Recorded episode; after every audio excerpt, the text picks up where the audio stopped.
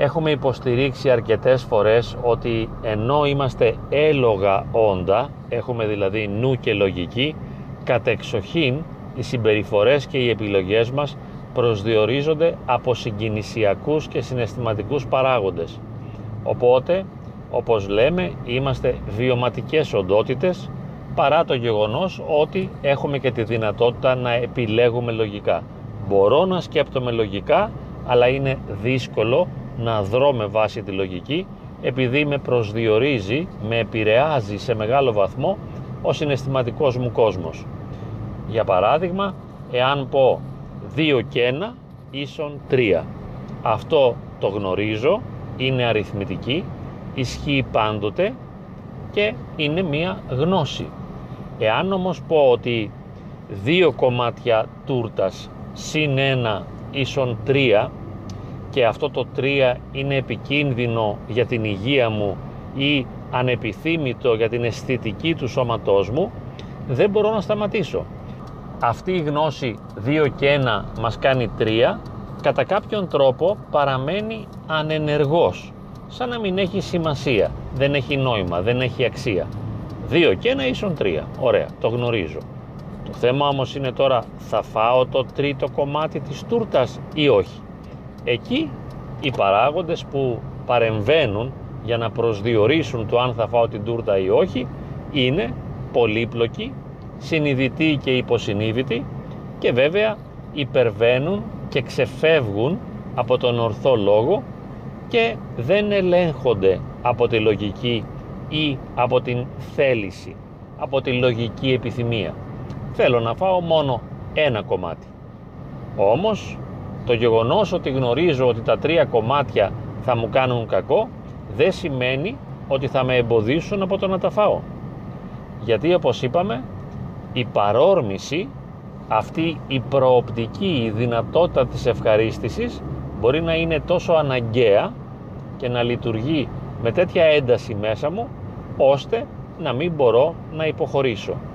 Το ίδιο ισχύει και για άλλες λογικές σκέψεις ή διατυπώσεις ή νόμους, όπως για παράδειγμα το κλασικό V ίσον S δια T, δηλαδή η ταχύτητα ισούται με το διάστημα δια τον χρόνο, οπότε ταχύτητα σημαίνει σε πόσο χρόνο διανύω ένα διάστημα, πόσο γρήγορα το διανύω, έτσι μετριέται, μπορώ να ξέρω αυτό το νόμο της φυσικής και να τον εφαρμόζω στο επίπεδο της καθημερινής ζωής και να κάνω κάποιους υπολογισμούς.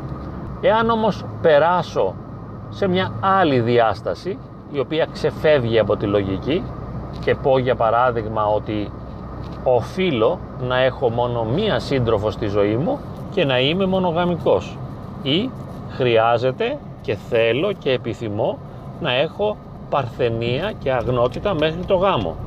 Εδώ αυτή η επιθυμία, αυτή η γνώση, αν και για γνώση πρόκειται όταν θα πω θέλω, εφόσον και σε ένα γνωστικό επίπεδο, λογικό, γνωρίζω και ξέρω και θέλω να είμαι αγνός μέχρι το γάμο, αυτή η λογική διατύπωση δεν είναι εύκολο να εφαρμοστεί στην πράξη επειδή υπάρχουν οι παρορμήσεις, οι ανάγκες, οι πειρασμοί, οι επιθυμίες και πολλές φορές μπορώ να βρεθώ μπλεγμένος έχοντας παραβεί τη γνώση, τον νόμο και τον κανόνα διότι συγκινήσεις, συναισθήματα και παρορμήσεις δηλαδή τα βαθύτερα βιωματικά δεδομένα της ύπαρξής μου με προσδιορίζουν και φαίνεται πως ο νους είναι αδύναμος.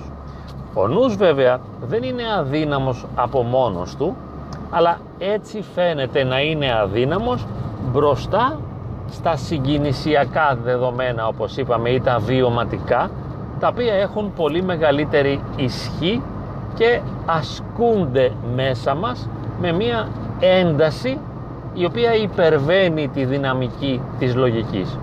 Και γι' αυτό πολλές φορές λέμε και κάνουμε πράγματα και σκεφτόμαστε βέβαια πράγματα τα οποία είναι ανεπιθύμητα και τα οποία δεν τα εγκρίνει ο ανθρώπινος νους ή ο νους του κάθε ανθρώπου.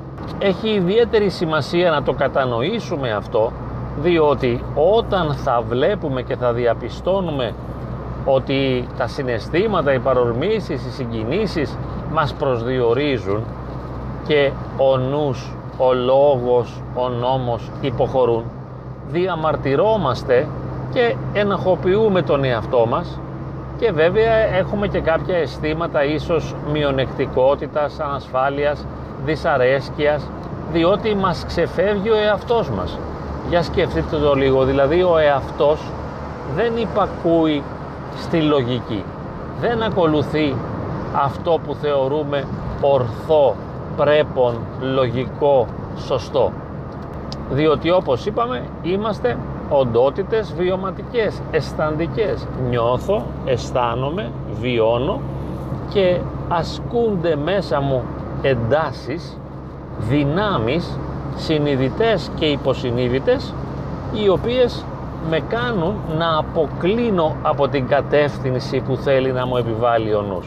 Συνοψίζοντας λοιπόν, προσπαθώ να κρατηθώ στο ύψος του λόγου, του νόμου της λογικής, ενώ παράλληλα συγχωρώ τον βαθύτερο εαυτό μου, θα μπορούσαμε να πούμε και τον παιδικό εαυτό μου, το εσωτερικό μου παιδί, τα ανώριμα στοιχεία του εαυτού μου, αυτά που δεν ελέγχονται Συγχωρώ τον εαυτό μου, τον καταλαβαίνω, τον σέβομαι, τον αποδέχομαι.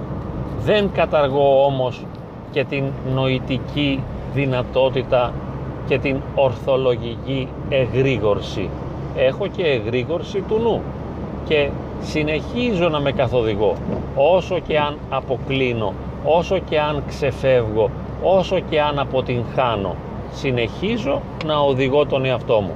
Έτσι λοιπόν μπορούμε να είμαστε οι καλοί οδηγητές του εαυτού μας παρά το γεγονός ότι συνειδητοποιούμε πως ο ηγεμόνας νους δεν είναι και τόσο ηγεμόνας αλλά συνήθως γίνεται υποτακτικός των συναισθημάτων και των βιωμάτων και των συγκινήσεων και αγκαλιάζω και σέβομαι και δέχομαι την πληρότητα του εαυτού μου.